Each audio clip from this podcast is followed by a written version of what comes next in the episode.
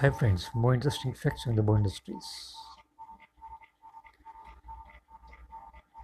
फ़िल्मों के इतिहास में रहस्यमय फ़िल्मों का एक अलग स्थान है। चाहे वो भारत में बनी हो चाहे विदेश में। भारत में बनने वाली पिक्चरों में एक नाम लोगों को ध्यान में आता है, वो है रामसे ब्रदर्स लेकिन क्या आप जानते हैं, भारत में पहली horror film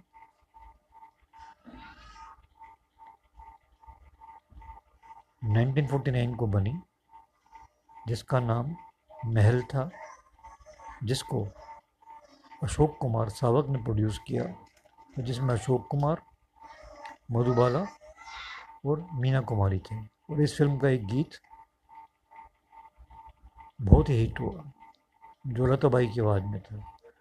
आएगा आएगा आने वाला, आएगा। Thank you